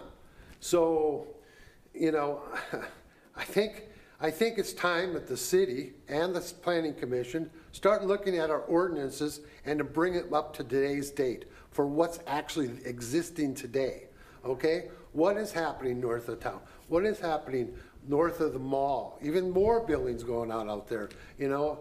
I'm not, I, you know, Tom McCann, I know, I know him, he's a very nice guy, but, you know, he's a developer, and I understand he's got priorities to make money and utilize his land to the fullest extent, but these guys got to take a, a piece of this action, um, to make sure when we build anything in this town, that they have some, not, not direct responsibility, but responsibility to the citizens and the citizens of, of Midland. And so does the planning commission, and so does the city council. They have to be thinking about these things. It can't be, how much is it gonna cost now if you wanted to replace all the sewer lines, all the storm sewer lines? How much would that cost? Right now, we're gonna spend fifty million dollars, as you al- already know, on the drainage, uh, footing drain disconnect, which includes some sanitary storage, a million gallons, which is, doesn't, it sounds like a lot, but it's not really that much, you know, I mean, but it's, it's something. And that was based on the last flood event and how much excess they thought went past their, the overflow from Sylvan Drain over to the, uh, over to the valley. Um, so what I'm trying to say is that we've got to, we've got to look at these things and what, what kind of storm sewer drains we got. What size have we changed? We changed any sizes at all? No, the same, the same drains. What have we, what else are we gonna do? We're gonna line the pipe. Okay, well, that's nice. It's gonna be, a it's not making it bigger. In fact, it makes it a little smaller if you line it, but not very much, but still smaller, yeah? And the reasoning for that is to try to get infiltration down, but during a major flood event, most of your water's coming in from outside anyway. All the, all the storm sewer, uh, or the sanitary drains you see in the roads, you know, you run them over all the time, the, I can't remember what you call them, but you know, the, the, t- the cap, whatever. Manhole cover, that's it. Anyways, when you get to the manhole covers, a lot of those leaked. So when the road gets flooded, what happens? The water goes directly down into the sanitary system and the pumps can't handle, I mean, how are you gonna, how much pump are you gonna need to be able to keep that even cleared out? So these all are the things that come to the planning commission before they ever get to the city council me- meetings. You know, these are people that want to make money and develop, and I understand that, that's okay. Development's a good thing, but let's just be more responsible. It's your duty here before it ever gets to city council to make sure that not just these ordinances, but that we ask the right questions ahead of time when we develop these properties and how much it's going to affect other people. I mean, I, me personally, I, I lived overseas from a, about 1980 something to 2004. Okay, so I wasn't here for a lot of years, you know, but I, I grew up here, so I know the area, and I've lived here since 2004. And I see there's lots of changes that have gone on, and I see that there's a lot of things that have not been done that should have been done a long time ago. And it costs a hell of a lot more to go and remediate something than it does to build it properly to begin with. You know, back in the 50s or 60s when they developed some of these properties, you know, they're more than perfectly adequate, but 20 years later, they're not anymore. So that's, my- that's my emphasis. That's what I'm going to continue to push. That's what I continue to look at the city council meetings for. That's my primary uh, other thing. And I, I can tell you, when we had the 2017 flood, I went down the street and helped people clear out their basements of all the garbage that was down there and people crying and, you know, my house never got affected, knock on wood. But, but I, I felt sorry for all my, all my neighbors that did. Some of these were single women with two kids that just bought their first house. And now what's their house worth? You know, hardly anything. I mean, they, they should have really condemned a lot of the houses on Sturgeon Creek Parkway, which they didn't do, but because of some loophole in the, how you can buy it for something, and if you fix it up, it's, you know, you don't spend so much money, then you can, you can resell it again, which, you know, to me is just a, a weird thing. And another thing that's really weird that I found out when I went to the, another meeting at the um, Midland Center for the Arts, that I talked to the EGLE. And you know that if you have wetland property in Midland and you want to get an exemption, you can go to EGLE and promise them some acreage in Bay City so you can develop that property in Midland. To me, that makes zero sense whatsoever, since we're worried about Midland. And Bay City, I- I mean, to me, this is just a political hack job of some sort or another, and I don't get it. But that's just a, you guys, if you, do you guys know this? You all do? I, I was shocked to know that, okay? Because I just didn't think anybody'd be so remiss at understanding what the situation does to other people. Anyways, the last thing I noticed yesterday, wh- which kind of reminded me of the flood event and dealing with people that were really upset, and is this uh, new um, apartment complex they're going to put on East Lawn. Okay? 200 and some odd apartments. Guys that built the same building, uh, that- that's at the east, east end. Um, It's a, co- it's a corporation that builds many of these big buildings, right? But these poor people that live there, there must have been 15 of them last night, maybe 20 people that are wondering what they're going to do with their life because now they're going to have this three-story monstrosity on this little tiny parcel of piece of land, you know? And they're looking at how their life is going to change, what their property value is going to be or not be, um, how it's going to affect their safety and their welfare. And this passed right through here. That parcel's not even big enough. And somebody compared it to the one that's on East Lawn and, and Swede Road. It's not even close. I mean, the setback on that one is way, way further back. It's taller, but it's not like in a really densely populated area like this one is. This is densely populated. And I'm going to wonder how much of this water from these parking lots are going to go, have to be dealt, dealt with. How much more electricity? I know there's been some electricity problems around Kroger's and stuff like that. Is that in the same circuit? Are you going to have to have more, uh, redo this electricity thing? How about this, how about the sanitary system? Has this been looked at? Since you're going to add 200 and some units and such six and a 6.2 acre property? Has that been looked at sufficiently? I'm sure that they can say, okay, the diameter of our pipe is eight inches and that should handle X amount, but, you know, I mean, that's based on the best conditions. That's got an eight inch diameter, right? Um, and I don't really know. And then you got the storm sewer. I know across the street because a friend of mine was building houses with a, uh, with uh, with, with the students, you know, for Habitat for Humanity. And one day, one weekend, he called me up and said, come over and help me out, because with the back sewage, uh, sanit, or, uh, storm drain was flooded. So we had, we had to go out and find it, find where the, actually the water went in.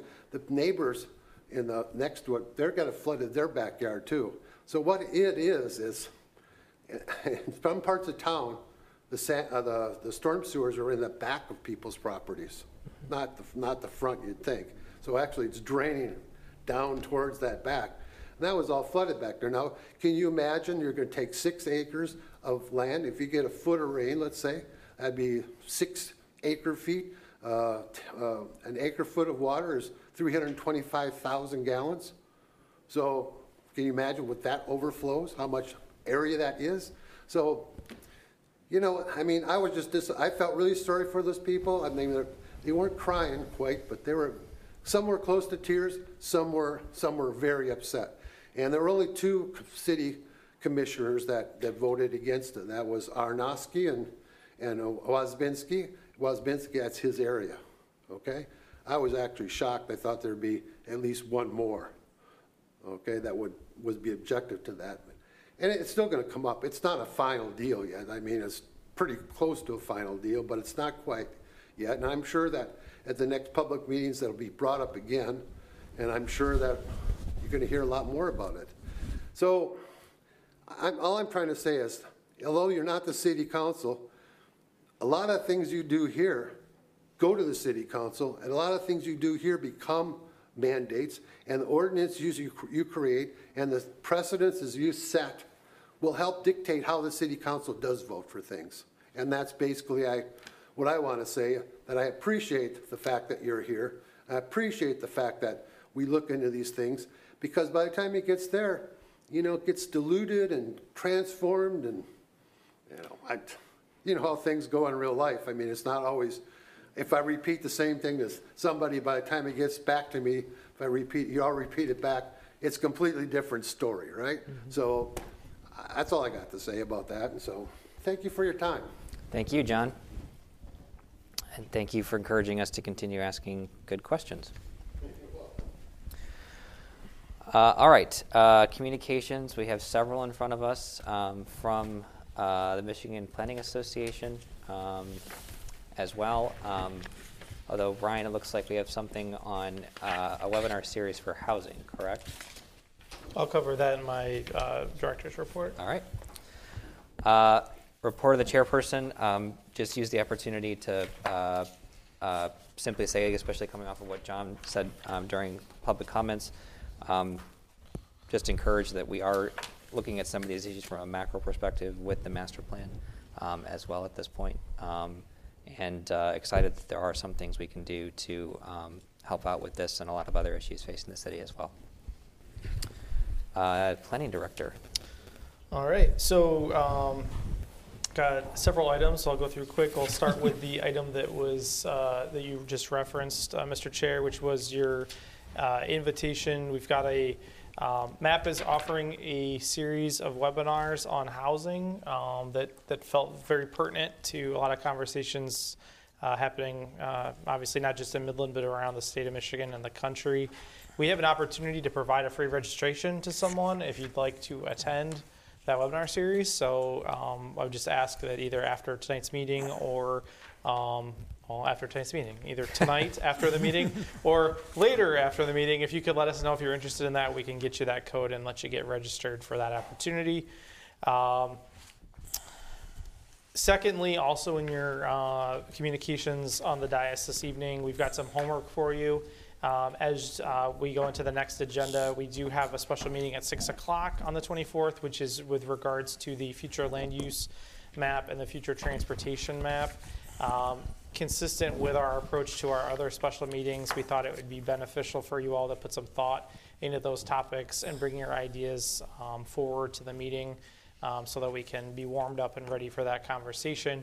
We'll have some large format maps here in the chamber for that special meeting. So if you want to make some notes, whether they're on your map supplements that we provided you or on a separate sheet of paper, bring those to the meeting on the 24th at 6 o'clock, and then you can annotate um, the maps that are here in the chamber, and we'll have some hopefully really good discussion. That'll just be the first of two meetings on that topic, and so we'll have some additional time for discussion. Um, We've also, with those maps, provided you with some general prompts just to get your thought process going about some questions you may want to ask yourself um, that we'll want to talk about at that special meeting, and so those are just included. And certainly, if you have anything else you want to discuss on those maps, feel free. We just wanted to kind of get you started with those.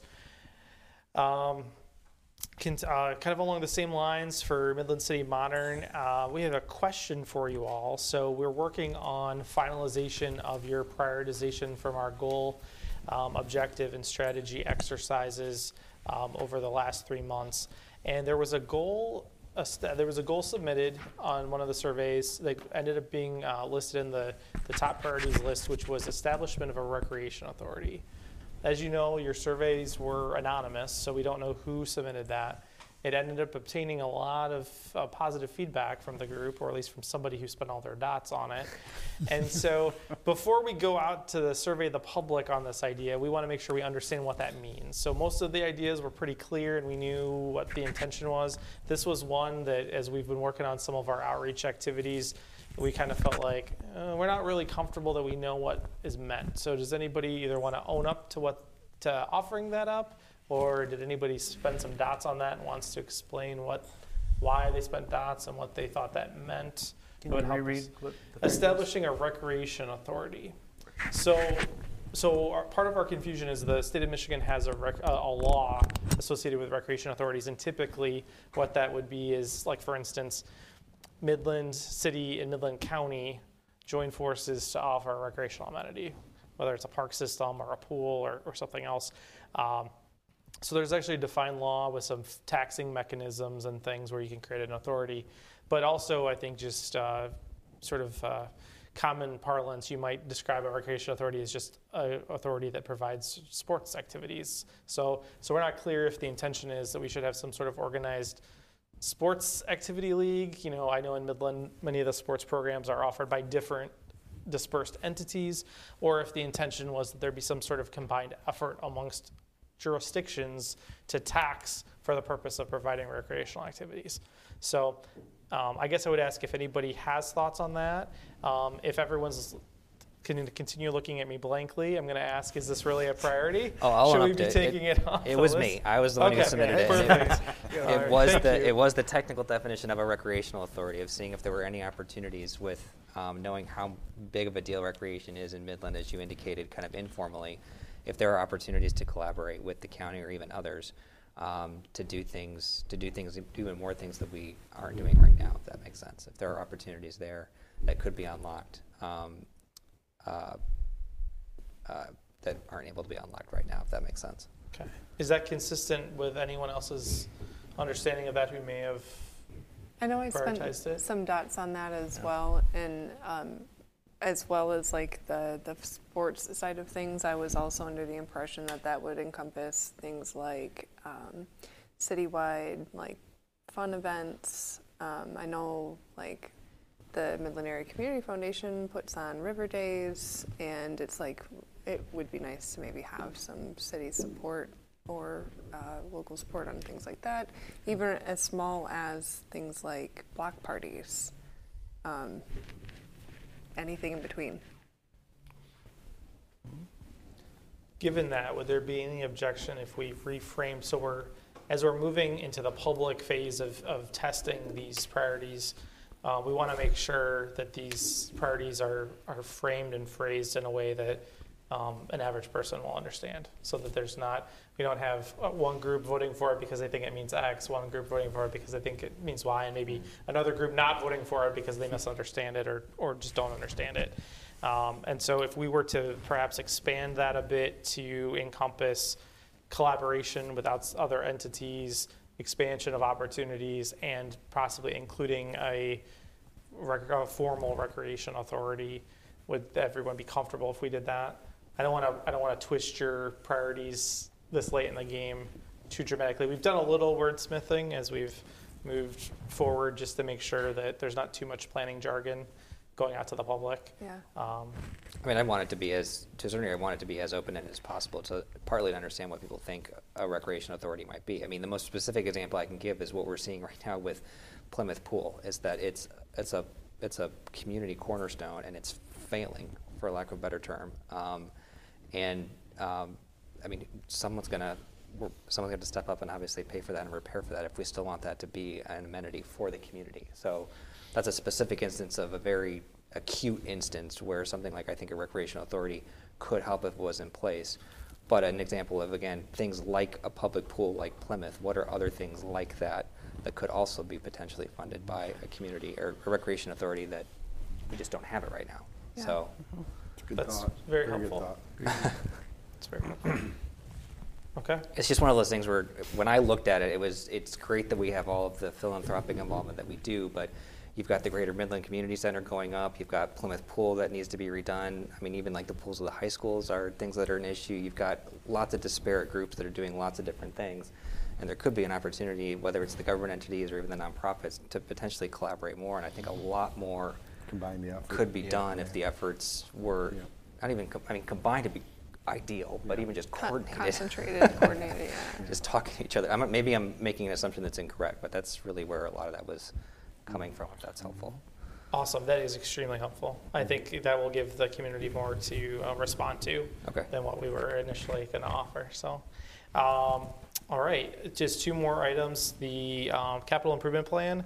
Um, you typically would see that in January, and I just wanted to let you know we um, ref, uh, adjusted the schedule for that process, and so the capital improvement plan is drafted. Um, it's under final review internally by staff. Um, one of the reasons why we adjusted the schedule is that unlike past years, this capital improvement plan is comprehensive, so it includes every aspect of the city's capital infrastructure, not just roads, stormwater, uh, water, and wastewater. Um, so we've got the airport, the center city and downtown development authorities, Fire department. uh, the fire department, the police department, uh, information services, although they didn't have anything uh, in the six-year plan at this time. Um, MCTV, um, if they're out there, they can blink the lights. Uh, senior, senior housing, uh, try to get some new cameras in here, uh, we hope, um, and some new equipment downstairs. So, um, long story short, it's going to be a much more comprehensive plan, which I think will give um, the community a much better uh, appreciation for the level of investment that's programmed for the next six-year period. Um, and we can talk a little bit about some of those um, projects uh, in February. So that'll be coming forward to you February 14th um, to be introduced and February 28th for public hearing. And then we'll ultimately go with your recommendation uh, to City Council on March the 13th. Last item is just circling back to Midland City Modern. Um, we've had a very busy couple months. Um, I have been negligent in providing you with a formal update. Every time I open it, I get overwhelmed because we've we're both planning to do so much, and so we're very busy. And then also just looking backwards, we've done so much. Um, we've had a really great experience partnering with Midland Public Schools over the last month. Uh, Ryan and I were in Midland High back in December, meeting with students. I think we met with about 80 to 100 students in one day. Um, Doing focus groups uh, type activities with them about future goals in the community. We've met with students at Northeast Middle School. Um, students at Jefferson Middle School are actually going to, we met with them to do some goal um, discussion, and they're going to do their own outreach within the school um, this spring. So we're very excited about that. We've got outreach that's going to be rolling out. Um, before I get ahead of myself, we'll be at Dow High uh, Thursday this week, and well, we'll be here this week and next week um, with probably I think another 100 or so students. And then we've got elementary age outreach that's going to be rolling out um, between now and spring break. So we anticipate that many, um, this should be at every elementary school in Midland uh, public schools and potentially at every grade level. Wow. So we're super excited about that. Um, getting a lot of really just interesting feedback from, from young people, a big part of our population. Yes, we were at Mi- Midland High is actually where we the first school that the we were one. at, um, just the virtue of how the scheduling went, and we met with their leadership, um, basically their student council, and then their leadership programs, and then an additional sociology class. Um, and got some great. We as a, a part of that feedback, we've actually already had internal meetings to respond to some of the things we heard that were really um, actionable things that the city could begin addressing prior to adoption of a master plan. So we had some feedback on our drug abuse prevention programs. Um, that was really interesting. um, that we met with the police department and they're following up on. And then we had some um, feedback on events and programming for young people, primarily, um, some of that primarily focused on the library system. And so we had a meeting with library staff to debrief on that, and, um, and they're working on um, some programming from that. So um, that's been really, really successful. We have our next pop-up event uh, a week from Friday, January 20th at uh, Senior Services Trailside. That's going to be at noon. It's part of their Lunchtime Learners series. Those are open to anyone in the public, not just seniors. And so we're excited to get out there on the northwest side of town um, in, a, in a great venue. If you haven't been to the Senior Services uh, facility, Ryan and I got an amazing tour. Uh, like, what an incredible facility. Um, so we're going to be there for that. And then we are planning our first um, open house slash workshop event. So this will be like our pop up studios, but a bit bigger. Um, and that's going to be at Greater Midland Community Center on February the 2nd. Uh, that's going to start late afternoon and run through the evening. Uh, we're going to be right in the lobby of the, the existing community center building. And so that'll be uh, a great chance for us to build on um, our outreach on, on your goal priorities and, and to see where the community's uh, in alignment. We're also working on the first round of E-City Hall surveys, um, hoping to get those out yet this month. And um, the staff at the library have been incredible. Uh, we reached out to them to get uh, see if they would help us come up with ideas for our meeting in a box. So the ability for folks outside um, of our normal structured meetings to provide feedback. And um, they were very excited about it and volunteered to kind of take the lead on that. And so we've got a really cool theme um, going that they've developed that's going to test the priorities you set um, with the public and give them a fun way to do it and we're also hoping that that'll be out yet this month. So just keep your eyes open. A lot of good news on Midland City Modern. I'm going to just jump into items for next agenda, if that's all right. Uh, just have just one last Yes. question. Um, just again, I want to belabor it. Just a quick readout on City Council last night because I believe both uh, both the items I think are going to come. At least one of them is going to come back to us again. Correct? Yes, so um, the first item, so there were six planning items on the agenda last night for public hearing. Counting correctly. Two, three were heard and, and approved. Three were postponed or they adjourned the meeting to another meeting at six o'clock on January the 23rd. So those items will come back up. So that was the Center City overlay um, text and zoning petition and the zoning petition for the Waldo Wheeler area. Those items were uh, essentially continued Okay. um, for conversation. Um, settled last night were the zoning petition for 2025 North Jefferson, which was an annex parcel owned by Cobblestone Commercial. That zoning petition will come back to you, but we do expect we'll have um, a site plan associated with that property coming forward in the near term. Um, CUP 81, which was for Andy's Place, was approved. Um, That CUP won't be coming back to Planning Commission. And then the concept plan for the East Lawn site, 115 East Lawn, was approved. Um, We had a great run-through tonight on how detailed plan works. So essentially, when that comes back to Planning Commission, that will be to confirm that the detailed plan is consistent with that approved concept plan, and then essentially a site plan review um, from there. So um, hopefully, uh, less contentious. We'll have many of those items that were contentious settled. Um, Council's action did direct the applicant last night to address the transition between the development and the properties to the north um, through landscape screening or fencing. And so I expect the applicant will be working on a proposal for that, that the planning commission will have an opportunity to weigh in on. Now, will that be done in the context of the detail plan, or is that a separate, uh, because as, as I recall, uh, they approved the concept plan with an amendment to, uh, you know, look at additional screening or walling or, or things like that. Is, is that going to be It's, rolled into a detail plan, or is that a separate activity between the concept and? No, it's essentially just a contingency of approval. So there were contingencies, just like any Okay. other um, approval with contingencies. So that contingency will be, need to be reviewed as part of the detail plan process to make So it's sure that part of it's that been, review. that it's been satisfied. But um, the other considerations in terms of any adjustments to base code requirements associated have been approved as part of that concept plan approval. So the detail plan approval is basically just confirmation that it's consistent with the concept, and then it's a typical site plan review process otherwise. Um, The applicant does have, under our PUD ordinance, um, the detailed plan has to be submitted within two years of concept plan approval, so we'll have through January of 2025 for that detailed plan to um, be submitted.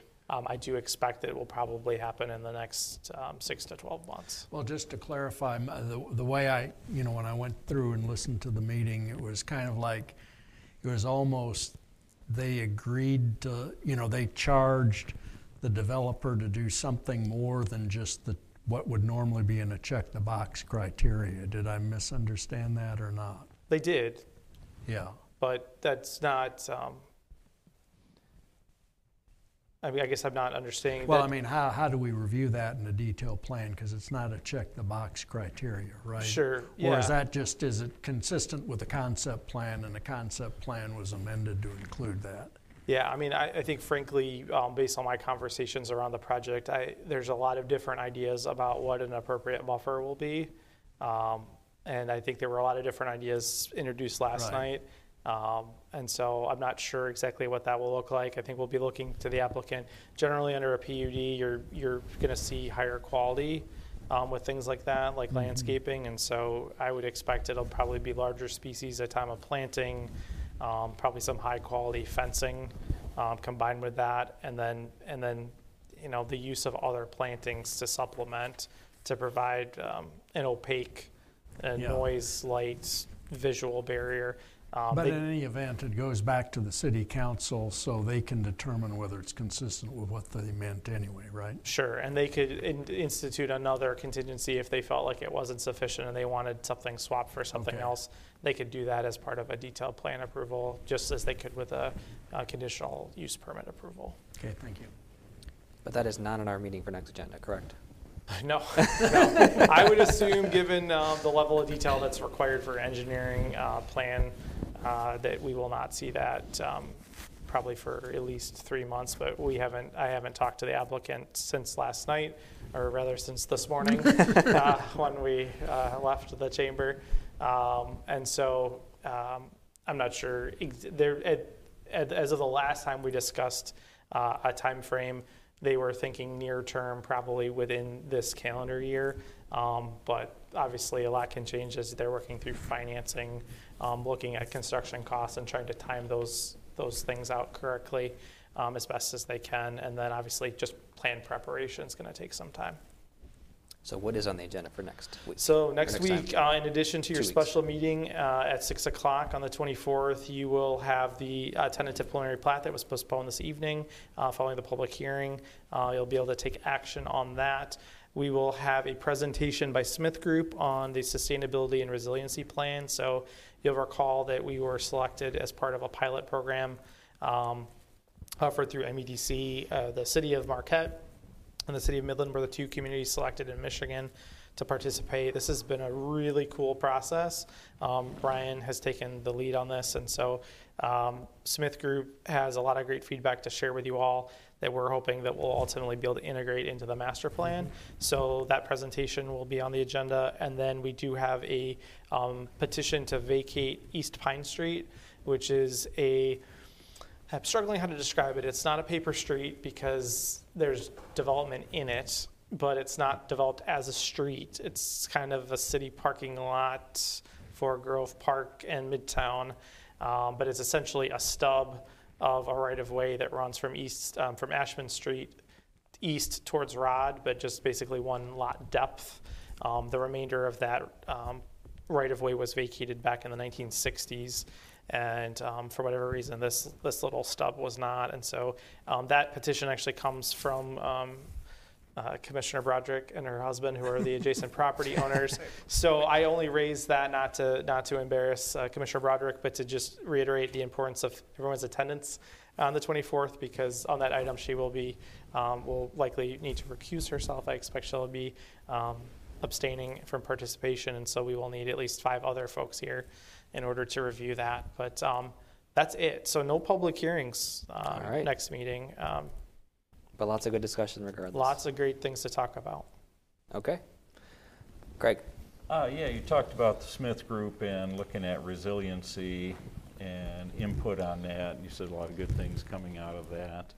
Uh, are we going, and kind of tying into what we had our um, open uh, public session where John spoke to us about ordinances and that, are we going to be looking at the uh, ordinances with this resiliency input and other things within the master planning? Uh, because I've had brought up a number of times as well, when we've had certain developments, I feel like our hands are tied based on uh, current regulations, ordinances, and things like that that we have, that we don't really have a choice but to approve certain things. Are we going to look at uh, those types of requirements uh, for Sure. developments, you know, especially in, in wetlands and near wetlands and that sort of thing? I do think we need to make some changes, but it's difficult to do that when we have that set as the set that we have to take a look at uh, in order to provide approval or not approval. Sure. So, um, so to step back, so first, the master plan process includes a zoning audit, and so part of um, actually, um, I'm gonna, I don't know the date off the top of my head, but one of our next upcoming special meetings after the 24th will be um, to start that zoning audit process. A lot of the issues you've described are not in the zoning ordinance, and so they're not technically within the direct purview in terms of an ordinance um, of the planning commission. But the city council did um, already request a review of the stormwater ordinance, and, and that's underway. And I made a note tonight to check in with engineering and see what the status and time frame of that is. Um, but that's something that they're going to be handling. Um, the, I do want to also contextualize though that you know you talk about projects that we that have to be approved. You know, state law compels approval of a site plan if it meets the criteria of the ordinance, and so that's not going to change because that's state law. And so the ability to you know have discretionary authority to reject a plan um, is not that's not possible in most cases. We're still going to be looking at the, the standards that exist on the books are the standards that exist on the books. Um, one of the things that I know there's been a lot of conversation around is, um, you know, infrastructure can't be designed to prevent every possible negative outcome. It's not financially responsible to do that. It's not in most cases possible to do that. I know Mr. Elson referenced um, that the a lot of the work happening today is happening in response to the not the last flood event, but two flood events ago, and that's really because the last flood event was one, very much a one-time event because of the dam failure, and we're not expecting another dam failure, and so the 2017 event is a much better uh, storm to work from in terms of that experience because that's a natural flood event that we're more likely to experience again in the future. Um, I did want to offer, I know that we are heavy on special meetings this year, but if there's interest in the Planning Commission in having um, a presentation on what is happening in terms of infrastructure improvement, because there is a significant amount of city money being spent on infrastructure improvements around sanitary and storm sewer in the city. Um, you're going to see some of that in the capital improvement That's what I was plan presentation, but we're not going to. Um, I won't have the level of de- engineering uh, skill to explain, or any engineering skill to explain the why. Um, if that's of interest to the group, I would suggest that that would be an interesting special meeting topic. Um, but I would leave that to you all to decide if you are willing to prioritize that now, or if you'd prefer to wait until we're um, past some of the Midland City modern work. So.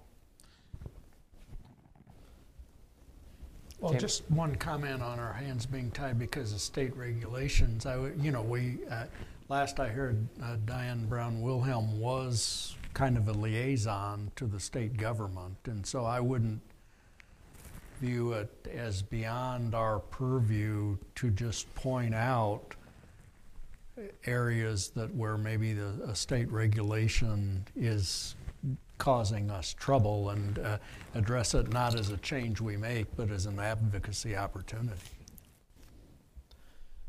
You could. I think the likelihood that the state will adopt a planning act that allows unlimited discretion on site plan matters is very low. Um, Well, we've heard that uh, some of the floodplain maps are being redone. I mean, you know, it's one of those things you just got to drip pressure on it, and eventually something bad will happen and it'll get addressed, right? I mean, that's the way things kind of work. I mean, Sure. I mean, it's, uh, frankly, some of those matters can cut both ways because floodplain map updating can have a lot Yeah. of effect on existing property owners who then have to get flood Yeah. insurance. And so what those, Yeah. that's a balancing act. I'm not sure. There, there are pluses and minuses to those map amendments that, that um, we have to keep in mind when advocating Yeah. for or against them. Well, I don't think we're going to solve it tonight. I so- don't think so. I mean, I would love to be here until twelve thirty Yeah. again.